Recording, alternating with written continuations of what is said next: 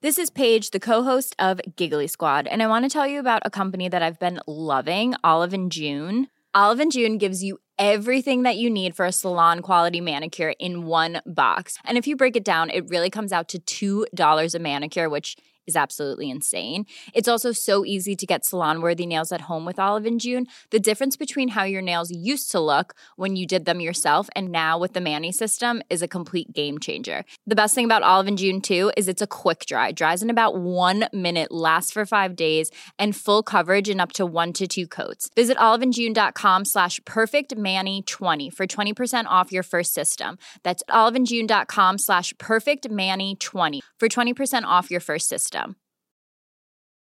Hi, I'm Daniel, founder of Pretty Litter. Did you know cats tend to hide symptoms of sickness and pain? I learned this the hard way after losing my cat, Gingy. So I created Pretty Litter, a health monitoring litter that helps detect early signs of illness by changing colors, saving you money and potentially your cat's life. Pretty Litter is veterinarian developed, and it's the easiest way to keep tabs on your fur baby's health right at home. Go to prettylitter.com and use code ACAST for 20% off your first order and a free cat toy. Terms and conditions apply. See site for details. Many of us have those stubborn pounds that seem impossible to lose, no matter how good we eat or how hard we work out. My solution is PlushCare.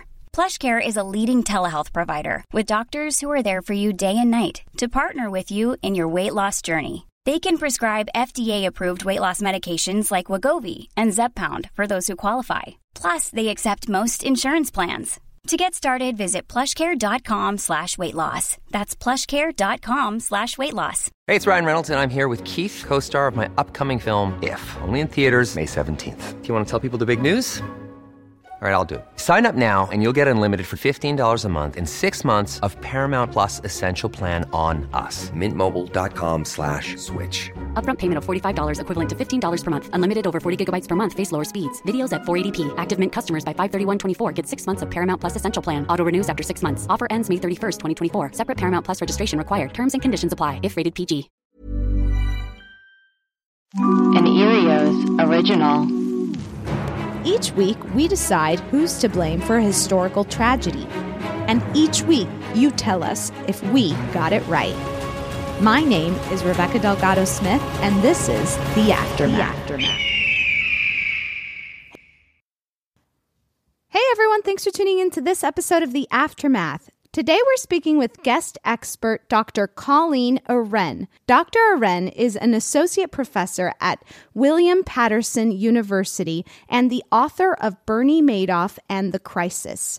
Let's hear what she has to say about Bernie Madoff and the Ponzi scheme he created. Hi, Colleen. Thanks for joining us today. Hello, Rebecca. I'm so thrilled to be here. Thank you for inviting me. So, can we start off by having you give us a little background on Bernie Madoff and his upbringing? Bernie Madoff had a rather unremarkable upbringing. He grew up in Queens uh, to a middle class family. He was a very popular uh, teenager, made made money um, uh, lifeguarding, was popular with the girls. Went to Hofstra University, um, where he graduated with a degree in social sciences. He would later call it the other H University because he was embarrassed that he had not attended Harvard when all of his banking buddies uh, had a, a, you know went to prestigious Ivy League colleges. He did attend law school, but he dropped out. He would later kind of misrepresent that he had graduated from law school so maybe maybe foreshadowing of of things to come. Um, but you know he he entered into then business as a young person through loans from his father-in-law and was by all accounts uh, very successful as a young up and coming market maker in over the counter stocks um, and even a pioneer in um, automated trading. So back in before the 1980s, everything was paper based. He was on top of involving computers at the time to reduce transaction times, reduce costs for everyone. So, believe it or not, uh, from humble, humble-ish beginnings, he did obtain um, a, a, remarkable degree of success for a Hofstra University graduate before the the Ponzi, of course, came into being. Ah, so then he partners, probably in the beginning, uh, I would assume, he partners with these two accountants who worked at his father in law's firm, Frank Avellino and Michael Bienes. I think I'm saying that right. Yes, um, that's correct. What was the setup and how did it grow? right. Well, those accountants became uh, part of the machinery that enabled his fraud because they were a tiny little outfit uh, in no way equipped to um, properly audit or be the accountants for what became a huge investment fund. Um, and so they became a way of kind of shielding this the the Ponzi. Um, because they weren't able to properly do do accounting for him. But so yes, he was brought in. His father-in-law started kind of as father-in-laws do, saying that my son is this incredible market wizard. you should invest with my my son-in-law. And so at first, uh, you know, a lot of the initial investors were friends and family of his father-in-law, Saul Alpern. And then from there, word of mouth was was very much uh, a part of how he he obtained his clientele because it was a tight knit community. Um, and so what became what metastasized into this large Ponzi originally was kind of a small side business in helping his father in law's friends and family with their own personal investments. So, when did the Ponzi scheme start? I know that that's uh, one of those questions that are is very difficult to answer. Uh, but when do they think? Around what time uh, did it begin? So this is like the million dollar question. Um, there are some who say that his business was always uh, the investment business was always a Ponzi scheme. So that would have begun in the six, late 60s, 70s. Uh, according to Madoff's own accounts and according to what was accepted for the purposes of sentencing, um, it began in the late 80s, right during the time of the market recession hit. When it hit, he um, allegedly shorted the strategy in which he had involved his uh, investors' money, intending to pay it back, and then the market never recovered. And so he then um, was never never able to dig himself out of that hole. So late 80s. Late 80s. Okay. So the SEC then does this internal investigation on his business and finds that you know the the two accountants are not licensed. Should Yes should the SEC have caught onto this scheme by then, or you know, how was Madoff a- able to get away with it? Yes, and so you know something that most people don't know, which is that um, the accountants were investigated, and by by accident, therefore, Bernie Madoff was investigated by the SEC in 1992. So that was the first investigation that should have raised red flags, um, but it didn't. And following that, he was investigated uh, between six and eight times by the SEC. Um, wow. Yes, there were multiple investigations.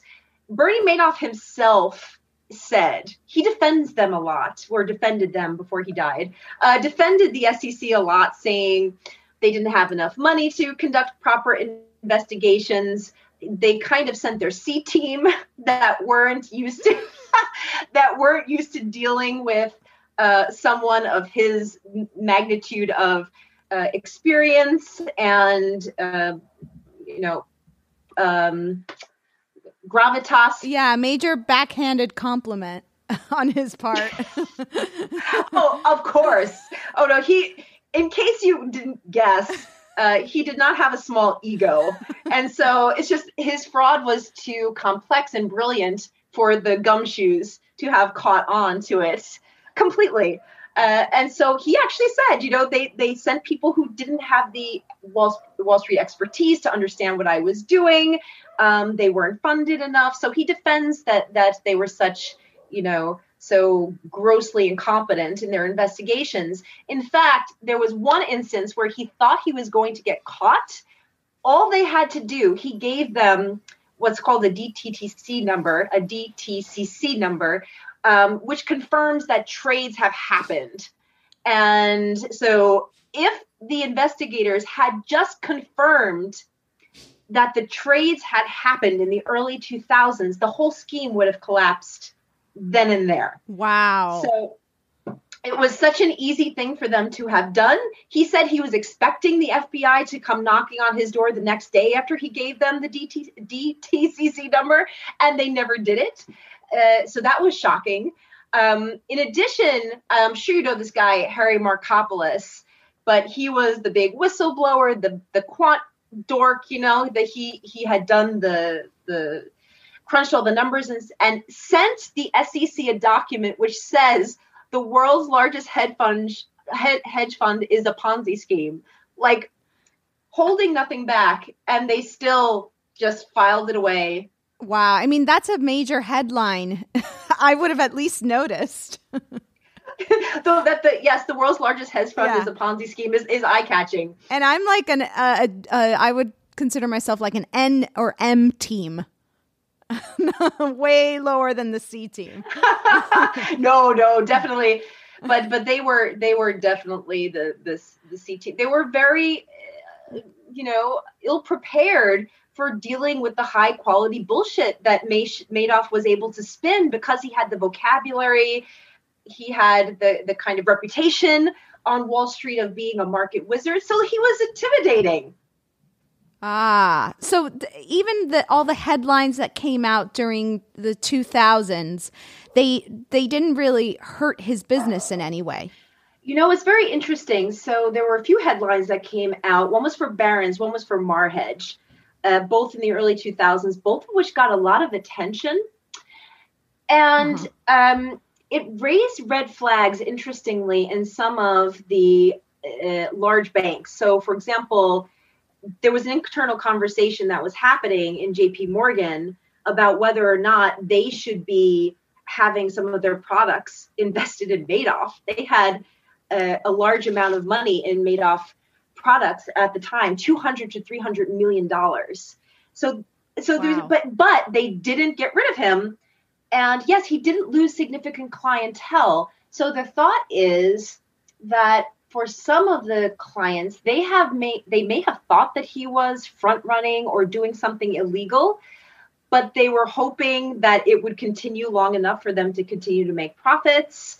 Um, it's it's really unclear why, if there were these very skeptical articles being written in major publications for the industry, that people wouldn't be like, "Get my money out as soon as possible." Right. They wanted to believe what they wanted to believe yeah was it willful Almost.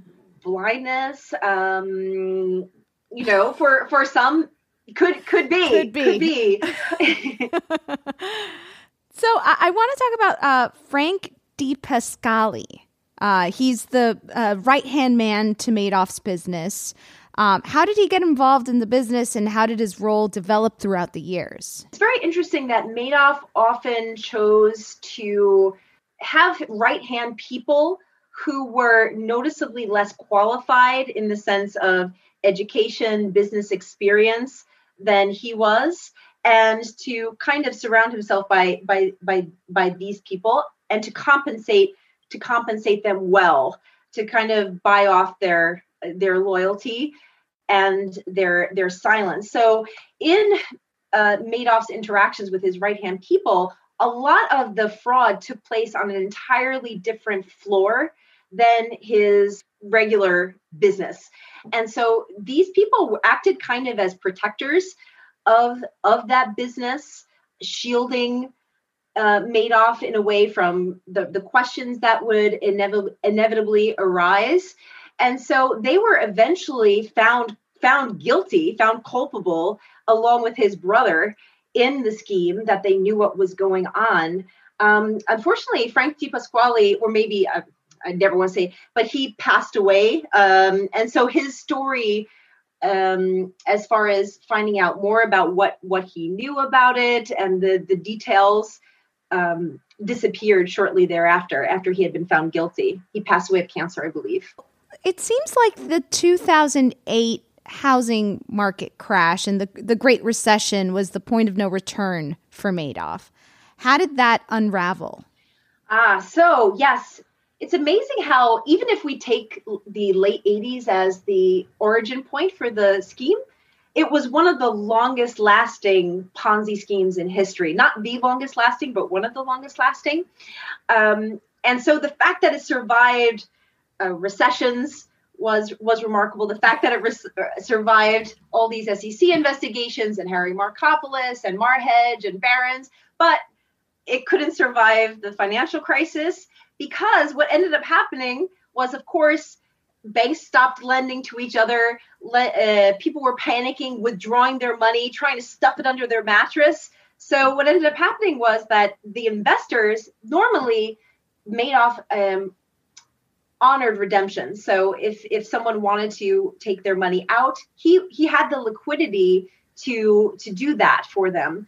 Um, but with the the uh, crisis, so many withdrew. He had billions of dollars in redemptions. He the Ponzi scheme simply collapsed because he he just didn't have the the capital capital on hand to give it out to everyone. So, you know, oftentimes I still get uh, in one in one piece of angry mail I I received someone said to me, "How can you write, you know, give vo- voice because I interviewed him, give voice to this guy who caused the financial crisis?" Well, he actually didn't cause it. He was like a victim of the financial crisis himself because it would his Ponzi would have kept going were it not for the fact that the economy was going, you know. Wow. Mhm. So that I mean that is remarkable. Is there any evidence that um, his family or or more more specifically uh, his sons or his wife knew that he was running this Ponzi scheme before it came crashing down? Ah, interesting. So uh, there there is no evidence that uh, his sons or Ruth knew about about this beforehand. Um, I think that that Diana, some of the the uh, investigations that were really thorough yielded no evidence. And I think that given the number of lawsuits and clawbacks and everything that that uh, happened after the fraud unraveled, people were trying to get money by any means necessary to make up for their their losses. Understandably, that if they were involved, something would have come out. I think it's entirely believable. How many of us know really what our significant others do all day? Maybe now because of the quarantine and we're seeing each other way too much. But ge- but but generally, you know, so she she had been married to this very successful person who was successful before the Ponzi scheme. She was used to a high quality of of life with multiple yachts and multiple homes and all of that. So the point at which the the firm switched from not being a Ponzi scheme to having this Ponzi scheme, uh, you know, side side business, would she have been able to tell? I I really I really don't think so. As far as his sons, uh, I also don't think that was the case. They were involved in an, the legitimate market making business in which he was uh, involved, Madoff. They worked on a separate floor. I think we can say they sh- maybe they should have been like, Dad, why is there another floor? But the classic question, Dad, you know, what happens on that floor we don't go to? You know, knocking on the door, what's happening in there? But but they didn't. Um, Mark Madoff committed suicide on the anniversary of his father's death a year later, after he was being hounded day in and day out about what he knew. And um, Andrew later died of of cancer and blamed his father almost until the last minute that the stress had had contributed to um, to his illness. So no, there is no credible evidence that they knew. That didn't mean, of course, that they didn't have to um, give up a lot of money.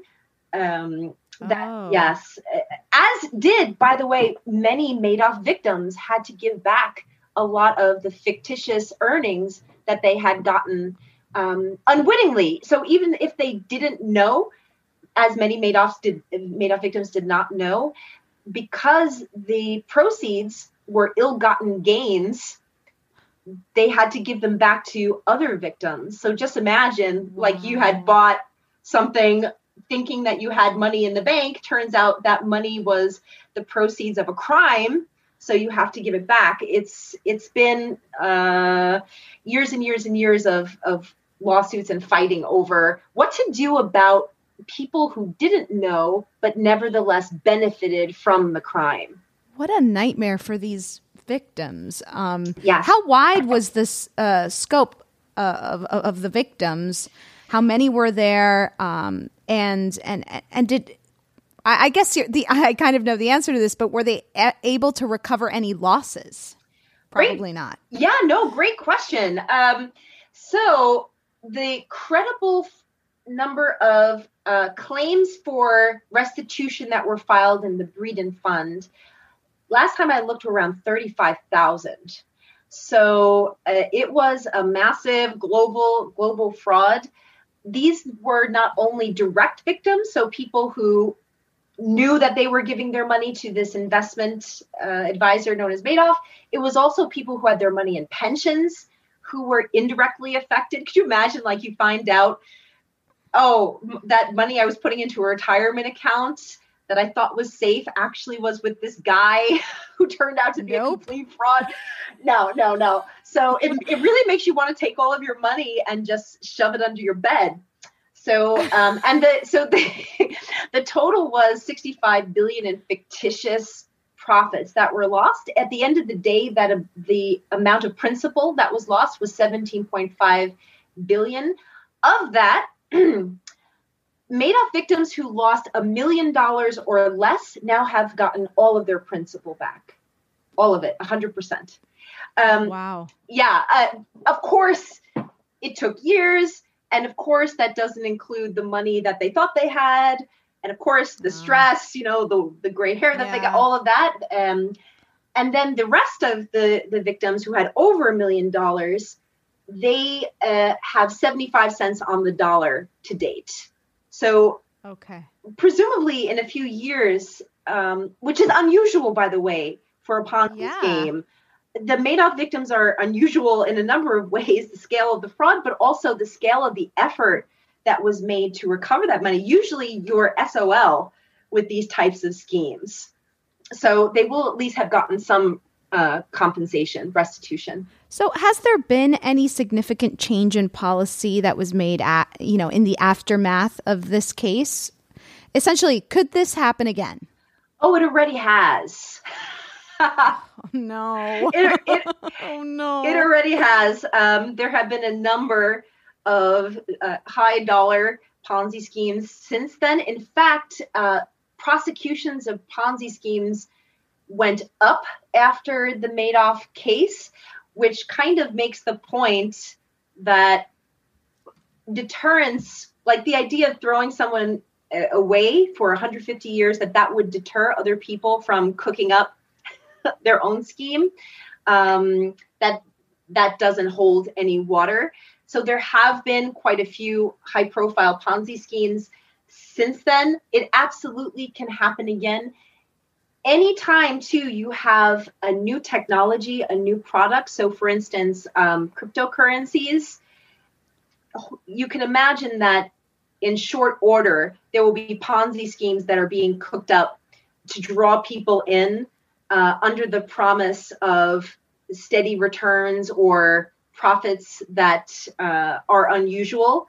And because where there where there is the idea that you are losing you are losing out on an opportunity of a lifetime, mm. our psychology our psychology is always, huh, well, this might be too good to be true, but this might also be way too good to pass up on. What if I'm the sucker sitting out as this skyrockets and I'm losing out on this golden opportunity? So, as long as human psychology exists like this, and as long as there are people who know that that's how we think and can take advantage of it, there will be Ponzi schemes. As far as policies that have changed, um, a few things I would like to point out. First of all, the SEC, which was a convenient uh, scapegoat for a lot of this, they took a lot of heat for for the Madoff, uh, rightful, somewhat rightfully so.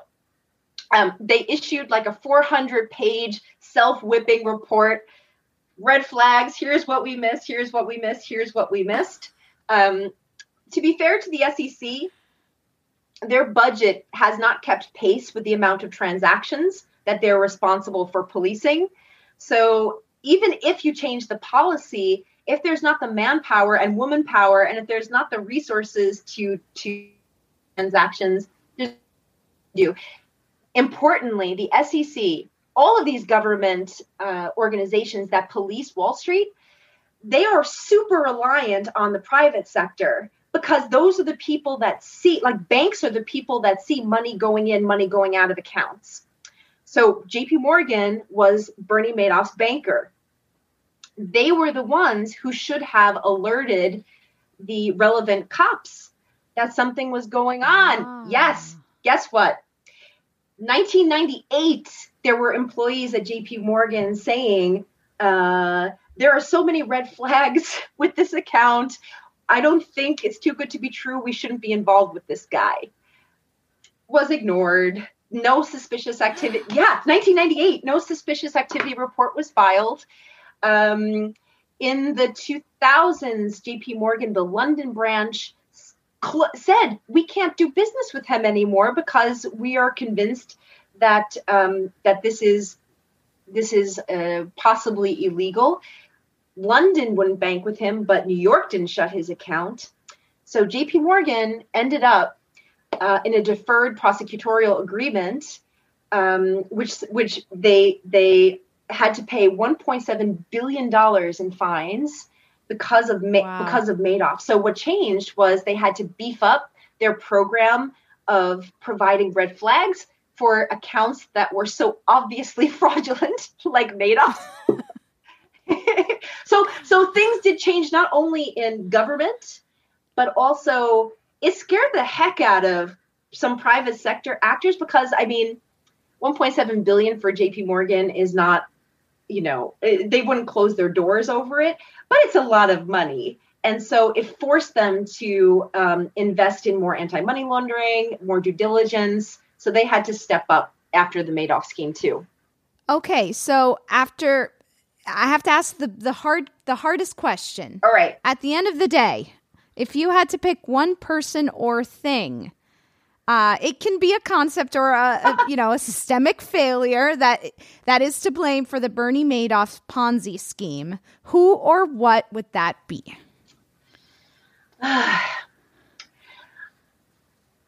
okay, I, there's so so I think that there is there is so much blame to go around that we could spend all day talking about that. Um, I do think that even as a sociologist who is very interested in how systems impact uh, ability to get away with things, differential policing of people according to race, class, etc., etc., I must say that ultimately, irreducibly, it comes down to the individual.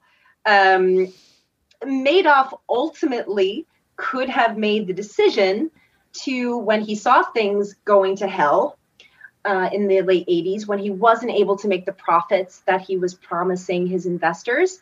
Instead of admitting hey i'm i'm a market wizard but i can't do it right now uh, instead of saying that admitting that he, that he couldn't constantly generate huge profits instead of doing that he chose to short the market and begin the ponzi scheme perhaps unintentionally, as 25% of Ponzi schemes are unintentional. But nevertheless, he kept up the lie as it kept metastasizing, as he saw more and more victims being drawn in, um, including Elie Wiesel, including people with kids to put through college and and all of that. So I think that it would be negligent of me to to blame it on systems.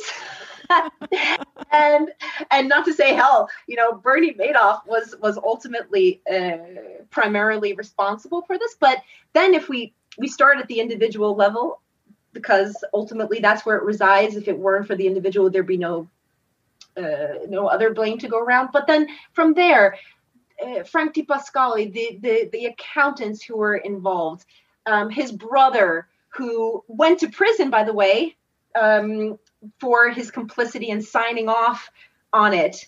um, the the bad faith victims. There were people who actually knew uh, that they were involved mm. in a hmm. Ponzi. The bad faith victims who just kept cashing it in, cashing it in, cashing it in, um, had 900% profits. The the system that would rather you know um, turn a blind eye to a big market maker than to look a little bit closer, like J.P. Morgan, because they were he was generating huge profits for them um, the system of capitalism in general that rewards that rewards the biggie. the biggie that rewards risk taking and speculation rather than actual work being done that produces real value that creates fictitious profits etc so i think from that kernel of the individual then we keep building and building and building and we get to the systemic but uh, all bear some some small or large measure of accountability in the end. Who's to blame? Lots of people. Lots of people, and you know what? I, I, we couldn't have done it without you, uh, Colleen. Thank you for helping us understand this very complicated uh, and yet not so complicated, uh, you know, financial scheme.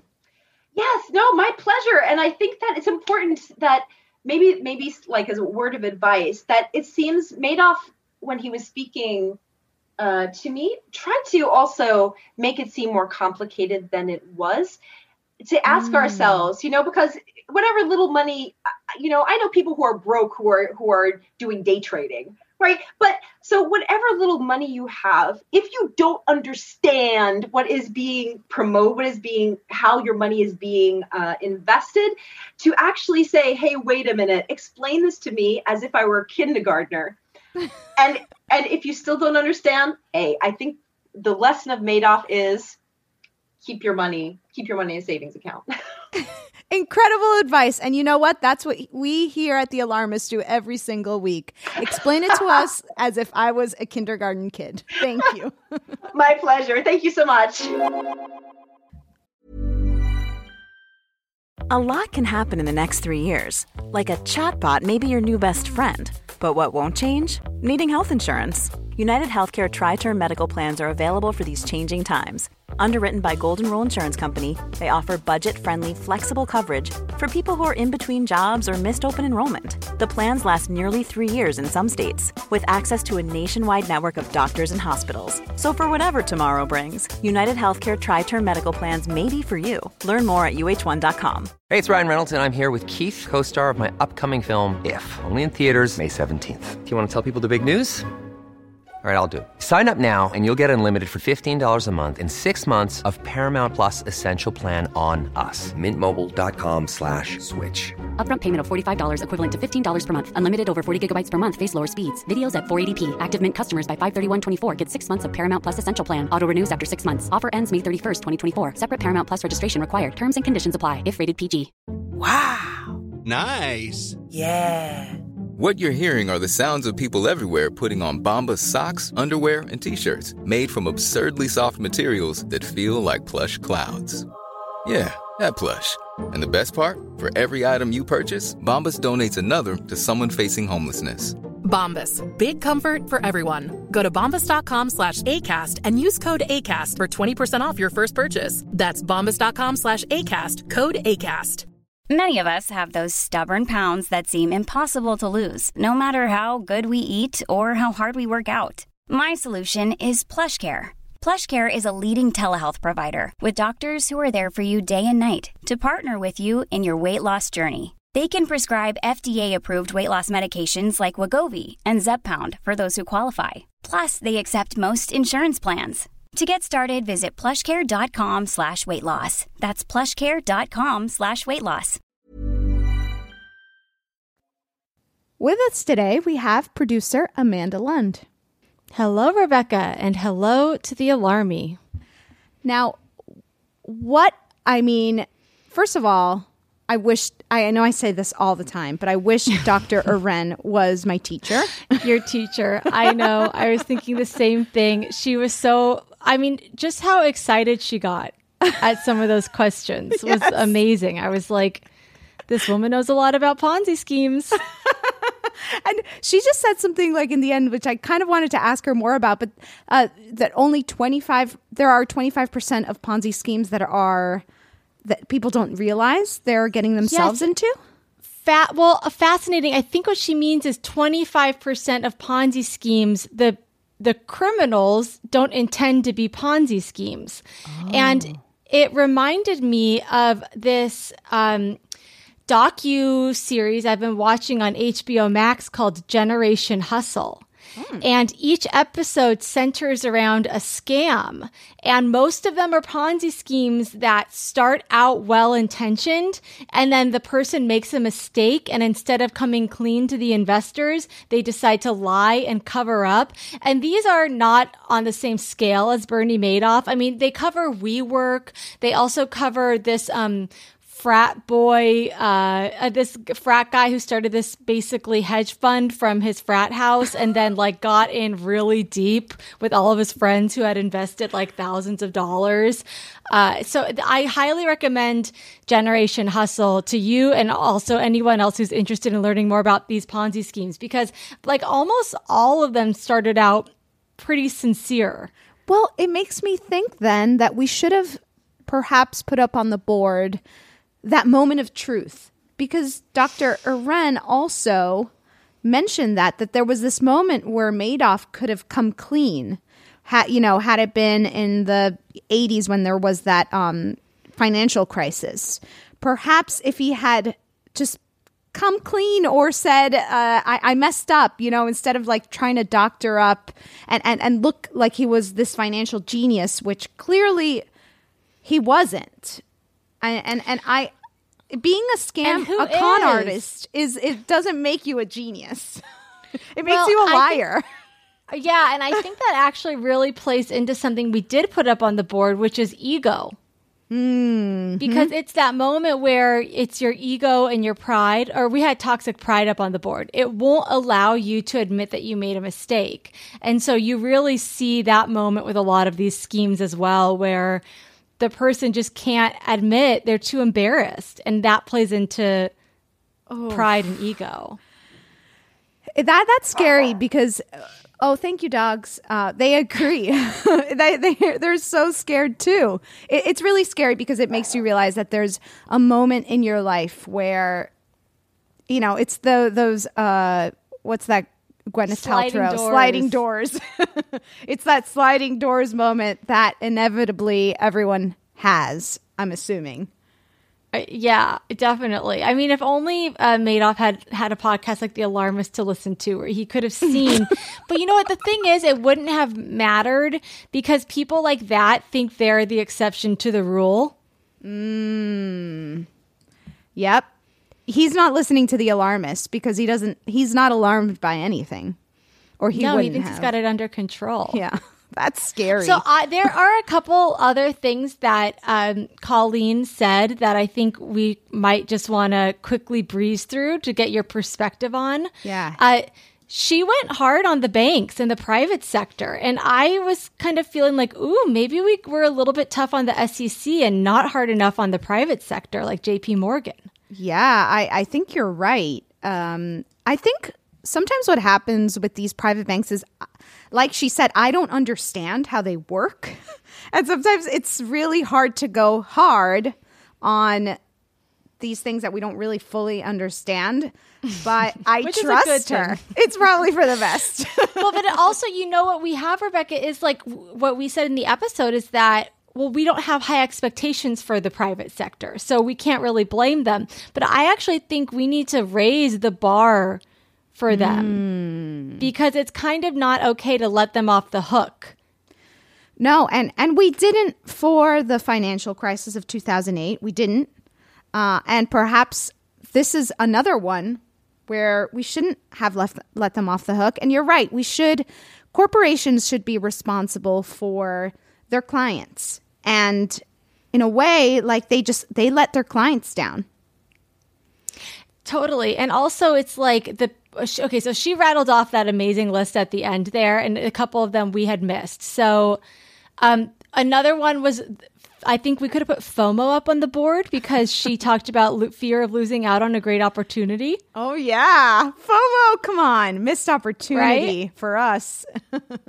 and I get that. Um, she also said um, that, let's see, oh, the accountants, his brother, the bad faith victims, which were the investors who knew it was a Ponzi scheme but didn't care, um, banks, capitalism, and capitalism that rewards risk taking. So we didn't actually, you talk about the brother at the end, but we didn't actually put the brother up on the board. We didn't. You're right. We did put those accountants up. Yeah. Uh, and we, or we discussed them and we, we talked about DiPascali, uh, his, uh, his right hand man. But Yeah. you're, but you're right. There were a lot of bad faith victims. There were. Um, so I don't know, like, does this make you want to rethink the verdict? Because just to remind everyone, we did send Bernie Madoff to jail, and uh, Colleen said she believes irreducibly it comes down to Madoff. wow. This is I like the loved first time ever that we all agree to just send the person who did the crime to the alarmist jail. but maybe we But we slapped the SEC. Yeah, I mean, they did take the fall as they should have, I guess, when when it all went down. But perhaps we at, at the alarmist should have been slapping the banks. Yeah, she brought up a good point that the SEC is like pretty underfunded. But then it made me suspicious when she said that Madoff was defending them. Right. To you, yeah. I, I mean, again, it, I, you know what? Should we just keep it as is? I think we I I think we could keep it as is because we'll we've gotten the banks before. We're constantly going after capitalism. We know that they're you know, they're bad. Yeah. In some for the most part in some Yeah. ways. in- in Except for the ones that the bank that has my money in it. I would like Yeah. it to just hold my little my crumbs. yeah, the ones that have our crumbs, they're okay. But but we've gone after them in the past, so it's not like we've been totally ignorant to to their misdeeds. Right. And again, the SEC, like, how many red flags does it take for you to open an investigation and just like look into it a little further? I mean, this is, Yeah. we're talking, I I know that they had a lot on their plate, but what could have been more important at the time than like this guy who's uh, committing fraud, uh, you know, billion, like, fraud with billions and billions of dollars. What what could have been more important at the time? I don't know. Maybe someone has the answer out there. um, okay, so let's keep it as is. Uh, but I'm glad we discussed all of these other uh, things that we should have put up on the board. Now, Amanda, is there any housekeeping stuff that we should do before we uh, end this episode? Yes, thank you, Rebecca. So uh, we've been putting our call out to get 100 new reviews by our 100th episode, which is a few weeks away. And this has been stalled. We were making great headway. We were, you know, cashing in reviews left and right. And then something happened with Apple Podcasts where there is a glitch in their system that has shut down all reviews on certain podcasts. And unfortunately, The Alarmist is one of those podcasts. Who is to blame over at Apple Podcasts? I, trust me, I have been tweeting at them. We've been emailing. There's no way to get a hold. Of course, you can't get a hold of a, a person for the customer service. You have to just submit an email form. It's been an ongoing saga. It's been down for a week. So, yeah, so we're pausing. We're hitting pause on that. But I have a feeling, hopefully, I'm crossing my fingers that the issue is resolved within a week. And in the meantime, maybe consider listening on a different platform and leaving us a review there. That would be great. That could be good. And I, I bet you by the time that, hopefully, by the time this airs on Thursday, it will have been, you know, settled. But I if- hope so. So I hope so yeah. too. Um, I really do. And I, you know, honestly, for their sake, because the wrath of the alarmist, you do not want that coming after you. No. We've had some people tweeting at us uh, and, and, and just contacting us and telling us about this situation. So I hear you. We're trying to fix it. Um, but in the meantime, do as Amanda said, perhaps review uh, elsewhere. So Yeah, or maybe you could just spend some more time like doing a few different drafts of your review. I'm just expecting that by the time it fixes itself, everyone's reviews are going to be like essays. really thoughtful essays. So just keep working on that. Send it in an email to yourself. Have a friend proofread it. And then the minute we're back up, baby, we'll let you know and you can post it. that's that's a good good advice. Really, yeah. Save it on your notes section on your phone. Yeah, perfect. um, okay, well, I, I'm glad to hear that. Hopefully, we'll get all of this settled. Um, and if not, we're gonna have to get the perhaps we'll have to ha- ha- get the web crawlers uh, girls involved. It, hopefully, this isn't some kind of conspiracy against the alarmists. That you know. Uh, that would be Well, bad. we- web crawlers has, is experiencing the same thing, and they are um, they're on it. So I have faith that they'll they'll get through somehow. Um, but in the meantime, we're still here. We're uh, we're still recording episodes, and tune in next week because we are going to be discussing who's to blame for the tragic events that happened in New Jersey's Action Park. You're not going to want to miss.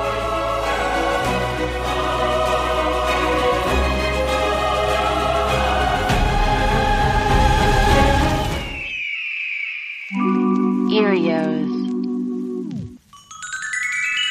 Powered by ACAST.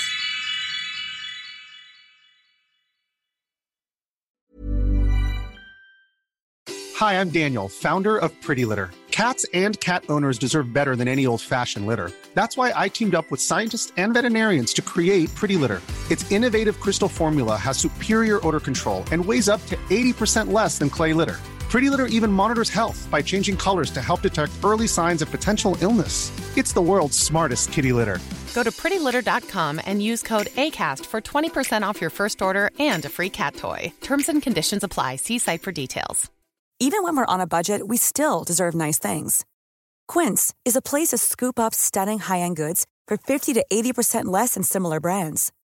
They have buttery soft cashmere sweaters starting at $50, luxurious Italian leather bags, and so much more.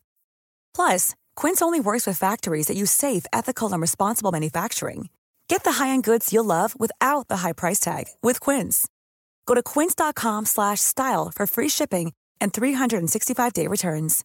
Imagine the softest sheets you've ever felt. Now imagine them getting even softer over time. That's what you'll feel with Boll and Branch's organic cotton sheets. In a recent customer survey, 96% replied that Boll and Branch sheets get softer with every wash. Start getting your best night's sleep in these sheets that get softer and softer for years to come. Try their sheets with a 30-night guarantee. Plus, get 15% off your first order at bollandbranch.com. Code BUTTERY. Exclusions apply. See site for details.